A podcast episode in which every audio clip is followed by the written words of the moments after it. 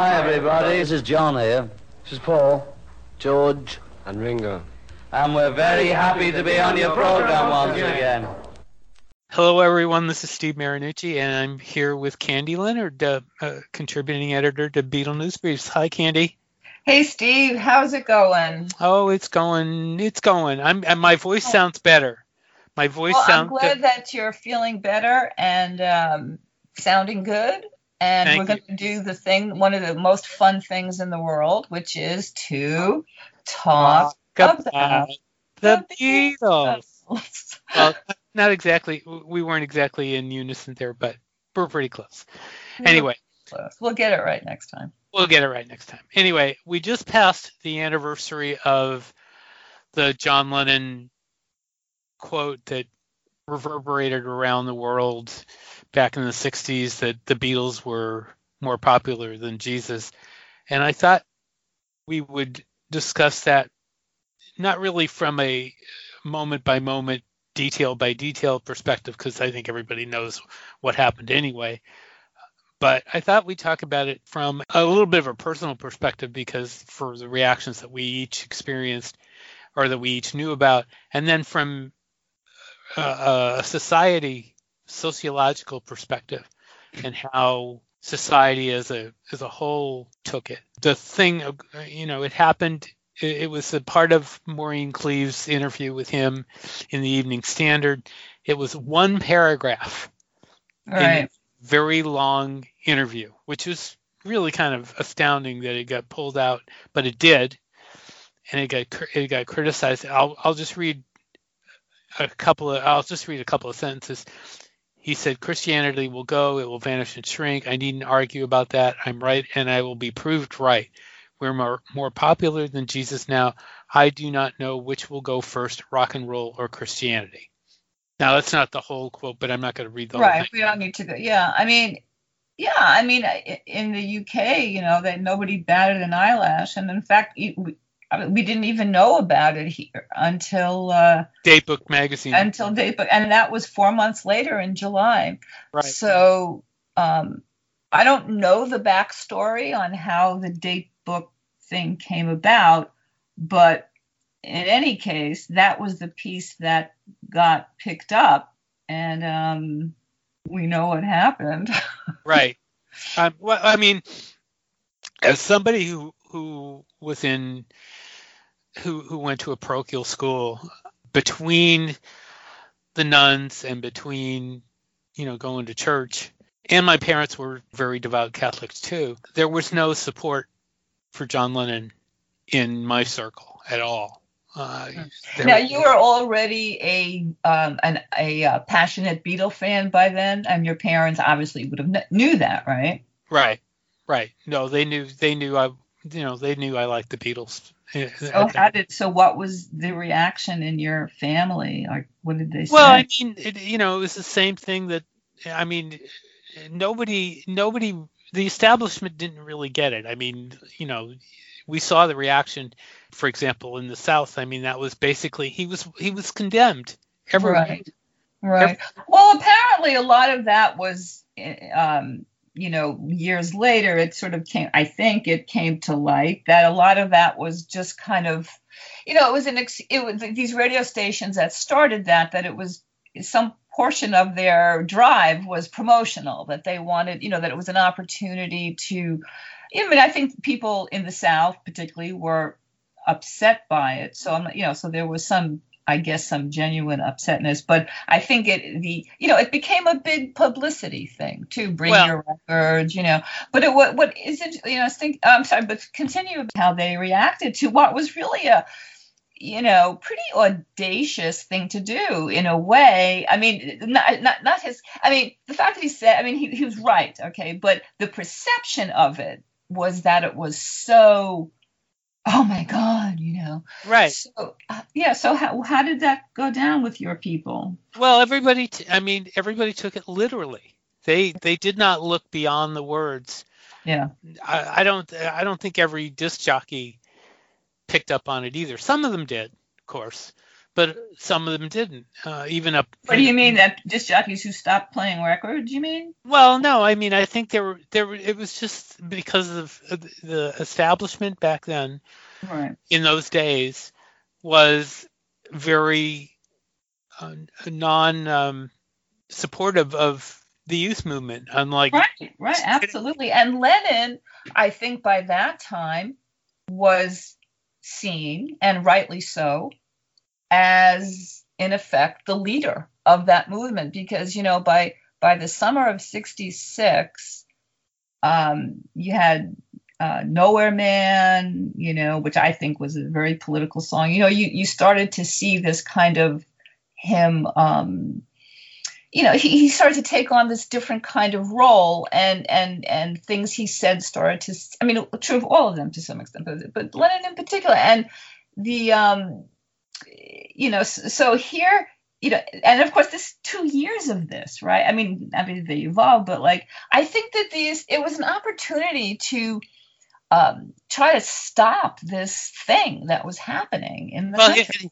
And he was also considered the leader of the Beatles, which exactly. was which you know, was another which was another reason why people went really uh, strong on criticizing them and him. Right, because see, I you know I was thinking about it before. You know, this is the the people who got really upset about that, or even those who saw it as it weren't really upset but saw it as an excuse to be upset. We see a lot of this today. This like you know faux anger. You know, mm-hmm. but I think that the thing behind that was that they those people saw over the previous two years that the world was you know things were changing especially around young people.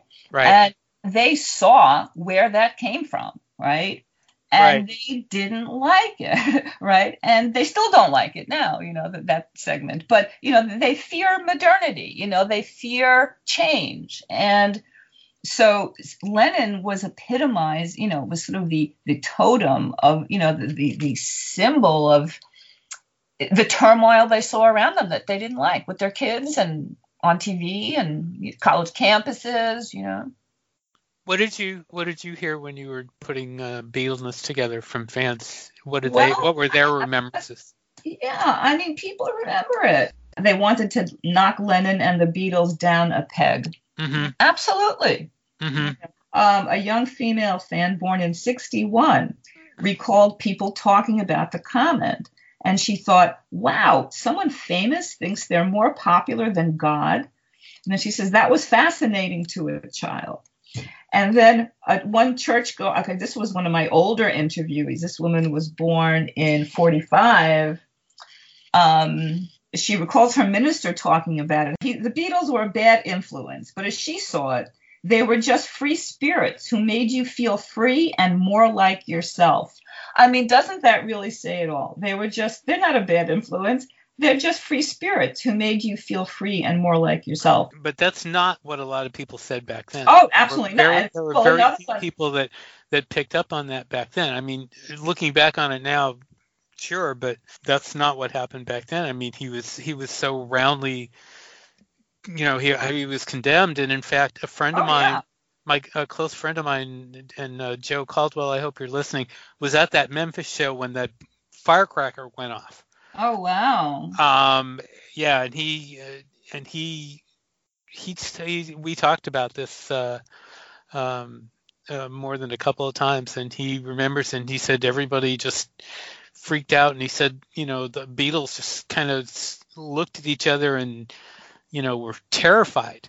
And, right. I mean, the tension just, in that arena must have just been, you know, unbelievable. Right. Yeah, and you can you can imagine what that must have been, not only for for the for the fans who heard that loud boom, which by the way, that concert is on is circulating. You can if you haven't heard it, you can look around mm-hmm. for it. I think I've seen clips of that portion. Yeah, and I think John sort of flinches, like he kind of. Mm-hmm. It's yeah. probably on YouTube. I wouldn't. I wouldn't be surprised. Well, you know, I think that you know they they were really, and if you think back to 1966, I mean, that was really you start to see the you know real uh, generation gap stuff starting, and and that was a very big narrative in the media at the time, and and you know recreational drugs were starting to seep into the suburbs. So, you know, and, and Lennon just, you know, it all, he seemed to, you know, he was a really good symbol of that for those people who felt things were changing. And if you, you know, I think about this now, people who say, oh, you know, I want my country back, you know, or, you know, not so much now because that means something else. But mm-hmm. um, the people, you know, like, you know, there's, in the anyway i don't maybe we don't want to get into politics but this people who people want to go back to a pre-beatle america that's the point i want to make. Like when people say oh when were things good? Like what you know make america great when was it great? It was great in a pre-beatle america. You know mm-hmm. pre-john lennon you know? Mm, i'm not sure i agree with you completely with that because well, uh, i mean obviously it's it's a broad brush but the, the point mm-hmm. that i'm making is that they they look at the turmoil of the 60s as as when things in their view things started to get bad. Okay, okay. So they want to go back before that. And so in my view i mean that gets back to the beatles and lennon in particular. And what's really ironic in that maureen cleave article is that she mentions that uh, of a couple of things that he owns or owned Yes, owned, yes, she describes all his toys. Well, he owned no, no, no. He owned a uh, a huge Roman Ca- Roman Catholic crucifix. Oh, right, right, right. I thought I think about didn't he like a suit of armor? right. He also like, and he and he also owned a Bible. Yes, he was very. I mean, I don't know that he was religious, but he was certainly no. spiritual, and he was intellectually curious, and he wanted to learn about religion, and read a lot of didn't he read supposedly read the Passover plot right before that interview? I think I think I, remembering think, that I right? He did. Yeah, he and he was he was definitely an intellectual. I mean, yeah. Um, uh, that that much we know, just you know, in general from yeah. from, from his life. But yeah, he was he was very intellectual.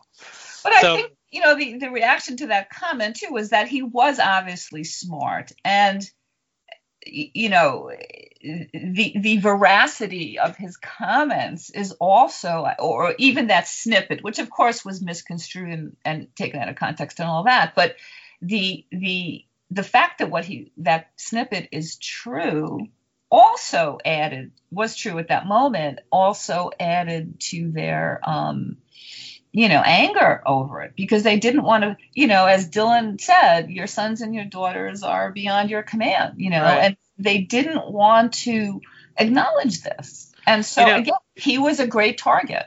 Without getting too heavily into politics, I wonder how many people or what the reaction is today generally among people going back and remembering that saying, you know, uh, thinking was was I mean, do they get do most people get it now? I would think that they do.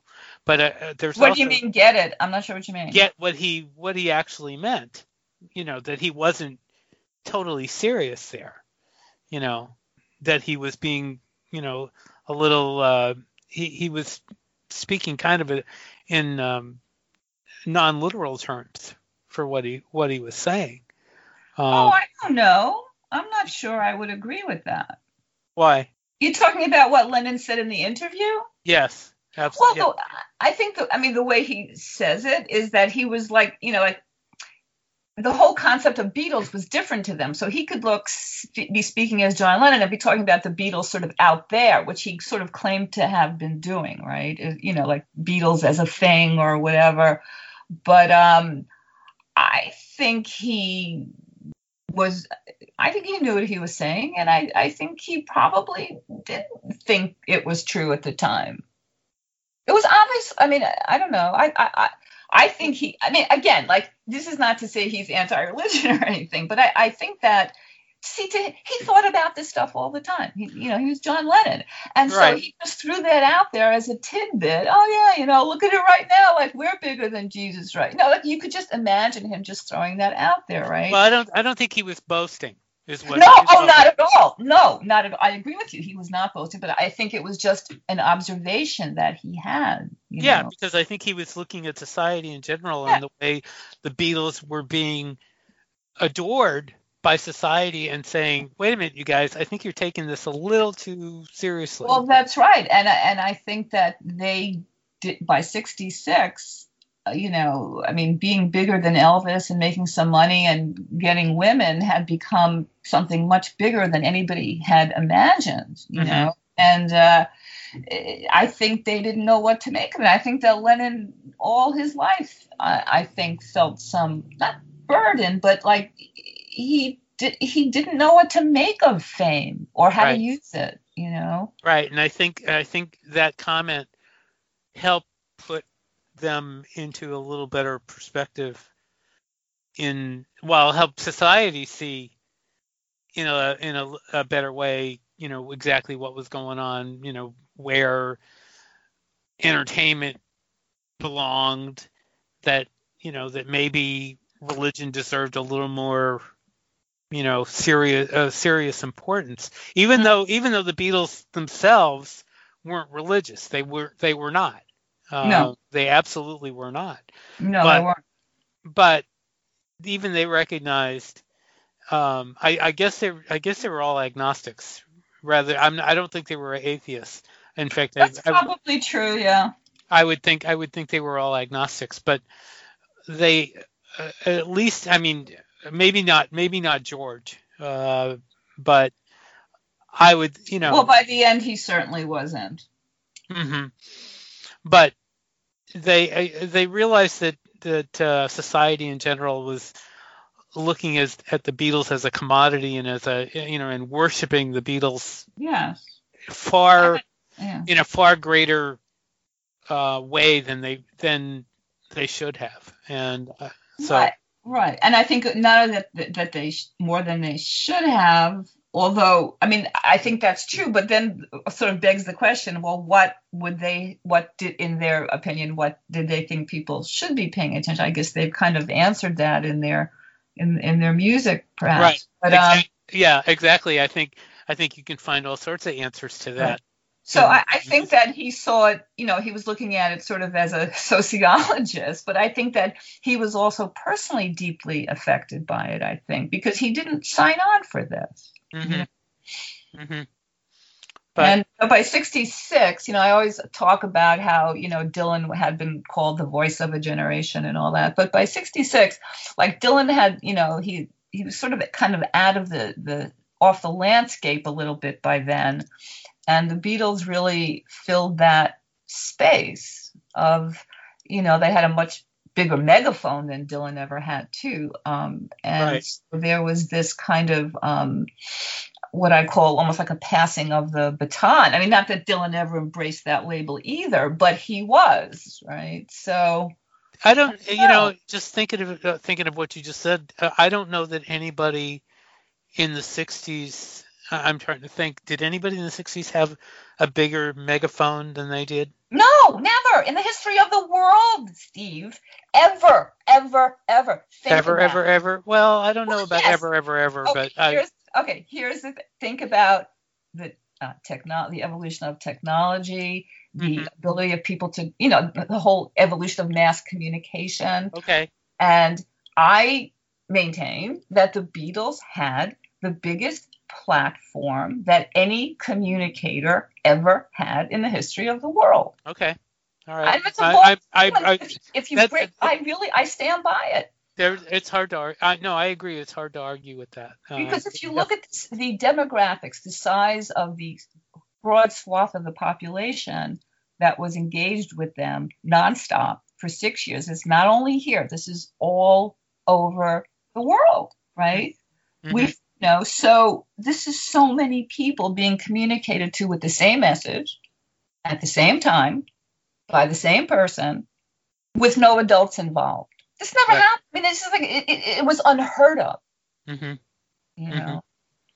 and I think they knew. I mean, you know, I think that on some gut level, they, I believe they knew that. And so while Lennon's comment was sort of a comment about the state of the world. I think in his gut, I think he recognized that he had an, a, an un, a historically unprecedented uh, size audience.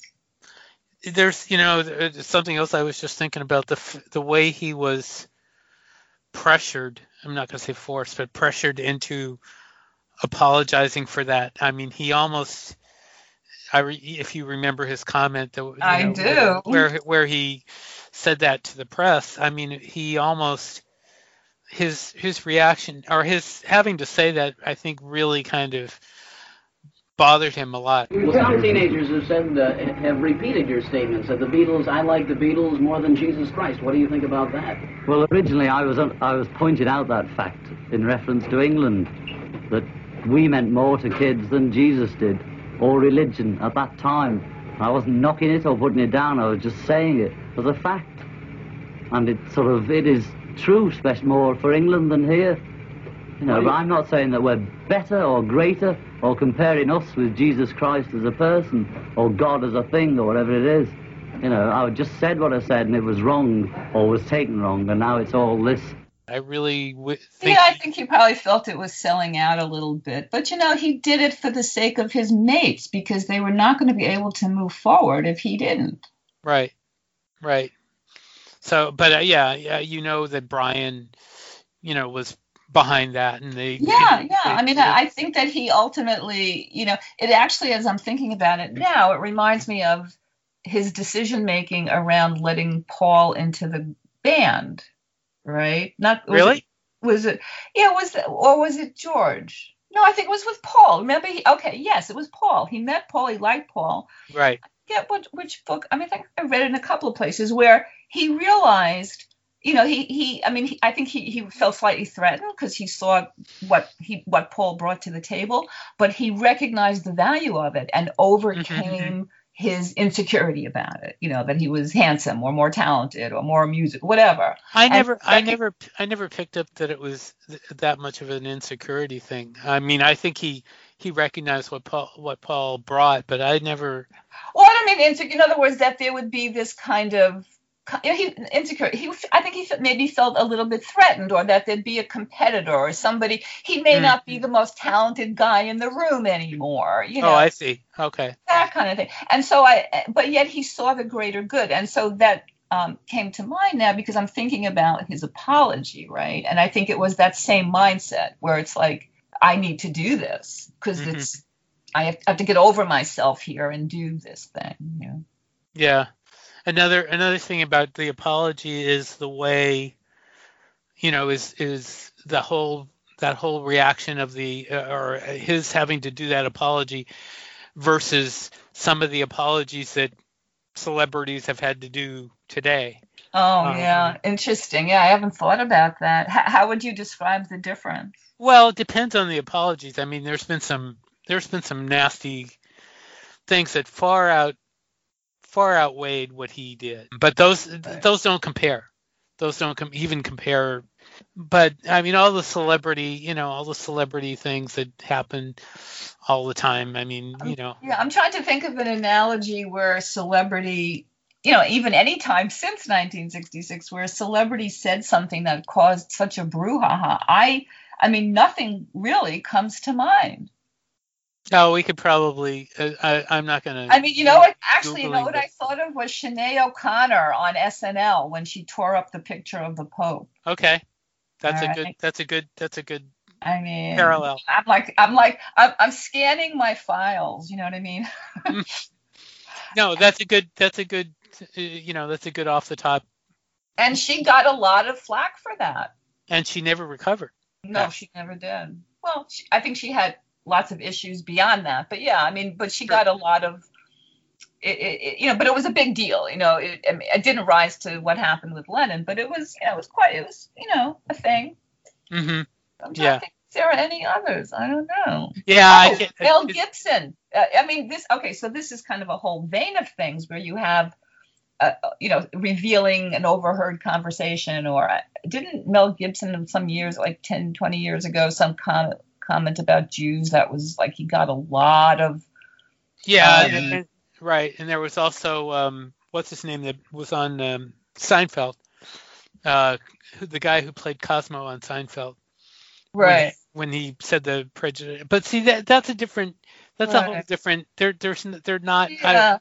They're not really the same. I well, mean, the other thing is that you know nobody had. I mean, in a way, there's I mean, like many things about the Beatles, it's hard to find analogies because they're not really analogous to anything. Right, and, and You again, know, and, like and- there's no celebrity that had that kind of stature that he had. and again, we're talking about a different era. I mean, I, I it's probably Yeah. not even it's probably not even legitimate to bring up the whole anything anyway because that was then, this is now, and and Yeah. the two eras don't don't match up. So, But I think that the whole incident, you know, the whole uh, kerfuffle about it, it's a great way.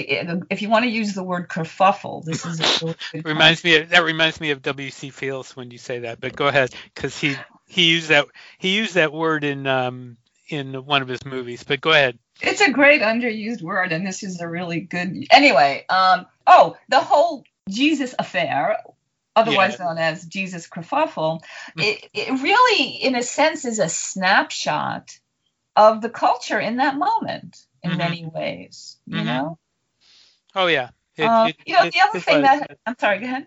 It was. It was. It, it really was because of the way society reacted, and you know they didn't they they they didn't get it, and they didn't want they didn't want to get it. You know they they they it was a lightning reaction. It was a very quick reaction, and it was only going to go one way for the Beatles. There, wasn't going to be any way that Yeah. anybody was. I mean, you could almost call it. Um, no, I, I wouldn't. I wouldn't.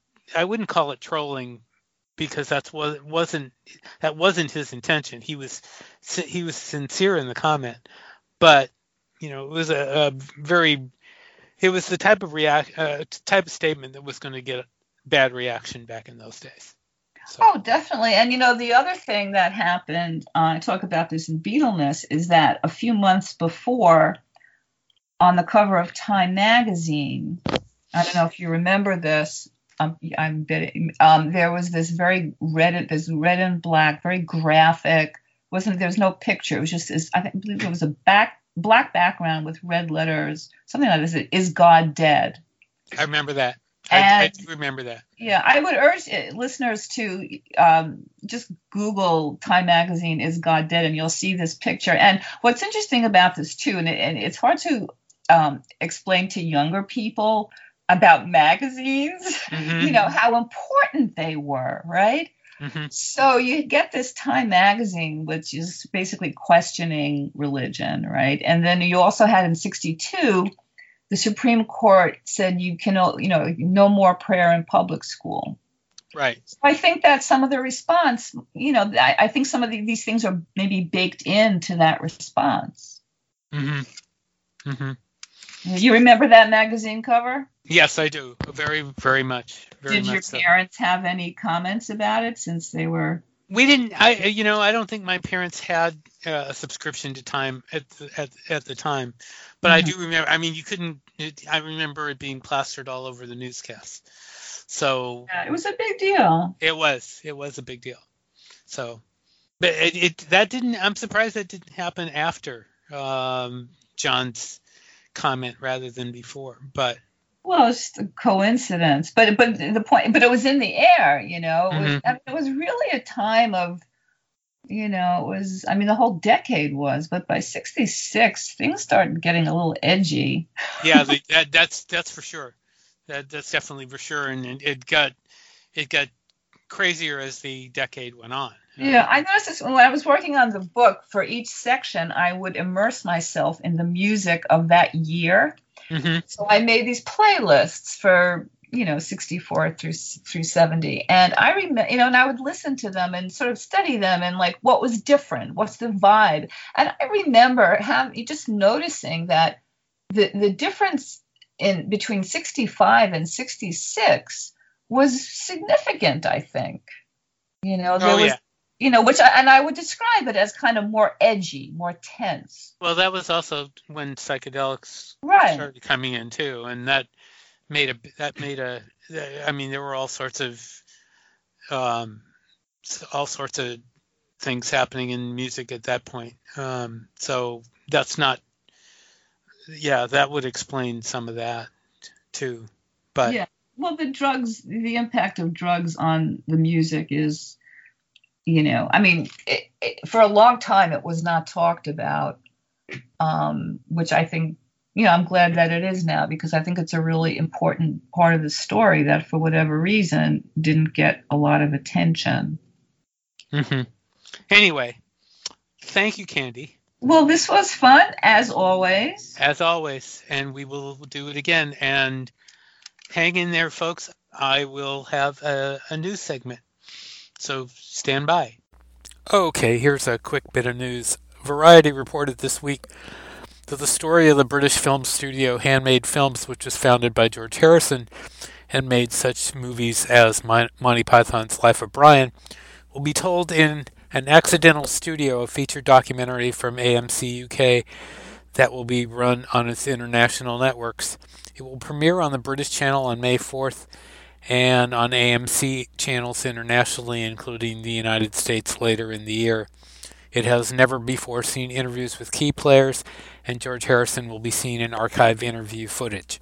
From the Billboard charts from March 9th, we have a different than usual report this week because Claypool Lennon Delirium's South of Reality album has entered the charts and has shown up in several places. On the Billboard 200, uh, South of Reality entered at number 88.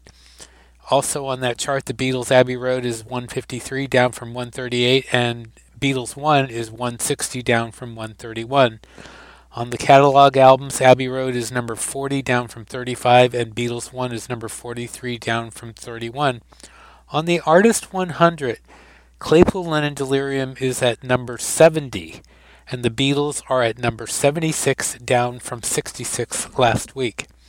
On the Vinyl 25, at number 2, Claypool Lennon Delirium is uh, there. Beatles' Abbey Road is at number 9, down from number 7, and re entering the chart is Sgt. Pepper at number 21. On the Digital 25, Claypool Lennon Delirium uh, South of Reality is uh, has entered the chart at number 22. From the official charts in the UK dated March 8th on the top 100 albums, Beatles 1 is 92, down from 84. And I th- believe we mentioned this already, but Paul McCartney has announced that he is reissuing Professor Longhair live at the on the Queen Mary on Harvest Records on April 5th. This is a 1975 performance originally issued by Paul and Linda McCartney. So, we've come to the end of another show. Thank you again, yes, Candy. we have. Yes, we have. Thank you again, Candy. Well, thank you. It's a lot of fun because we love talking about, about the Beatles. films. We're going to get that. We're going to we're going to rehearse Look this. And it. Look we're going it. to keep. We'll get, we'll get it right. Right, We'll Something to strive for. Buy our book. Buy our books. Books, buy her. Buy her book definitely. Well, um, the book, Be- definitely. Beatle, Beatleness. Buy my book, Meet a Monkey, Davy Jones. It's available. Uh, they're both avail- available in ebook form on Amazon and Barnes and Noble, and hers is available in print on on Amazon and Barnes and Noble. And if you buy Beatleness, buy the paperback. And I, I'll say to you, I know a lot of authors might not say this, but the book, I'm very proud to say, got a nice review in the library journal. So if you want to read it but don't want to buy it, there's a very good chance you can get it from your library. If people wanted to get a signed copy of your book, how can they do that? Well, they could order one from Porter Square Bookstore in Cambridge, Massachusetts. They're wonderful people, locally owned and operated forever. Um, so Porter Square Books, and so if you order it there, they will call me in to sign it, and then they will ship it to you. Okay, so look up Porter Square Books online and order the book through them. And Or you can even do it the old-fashioned way and call them. They're very nice. okay, there, that's that's that's a good idea. Anyway, thanks again for listening, everyone. We're available on Podbean, YouTube, Google Play, iTunes, and wherever you get your podcasts. And we'll be back when the news hits, because that's what we do. That's what we do. So That's speaking, speak. do. That's what we do. Speaking for Candy Leonard and Steve Marinucci, we will say Be seeing you.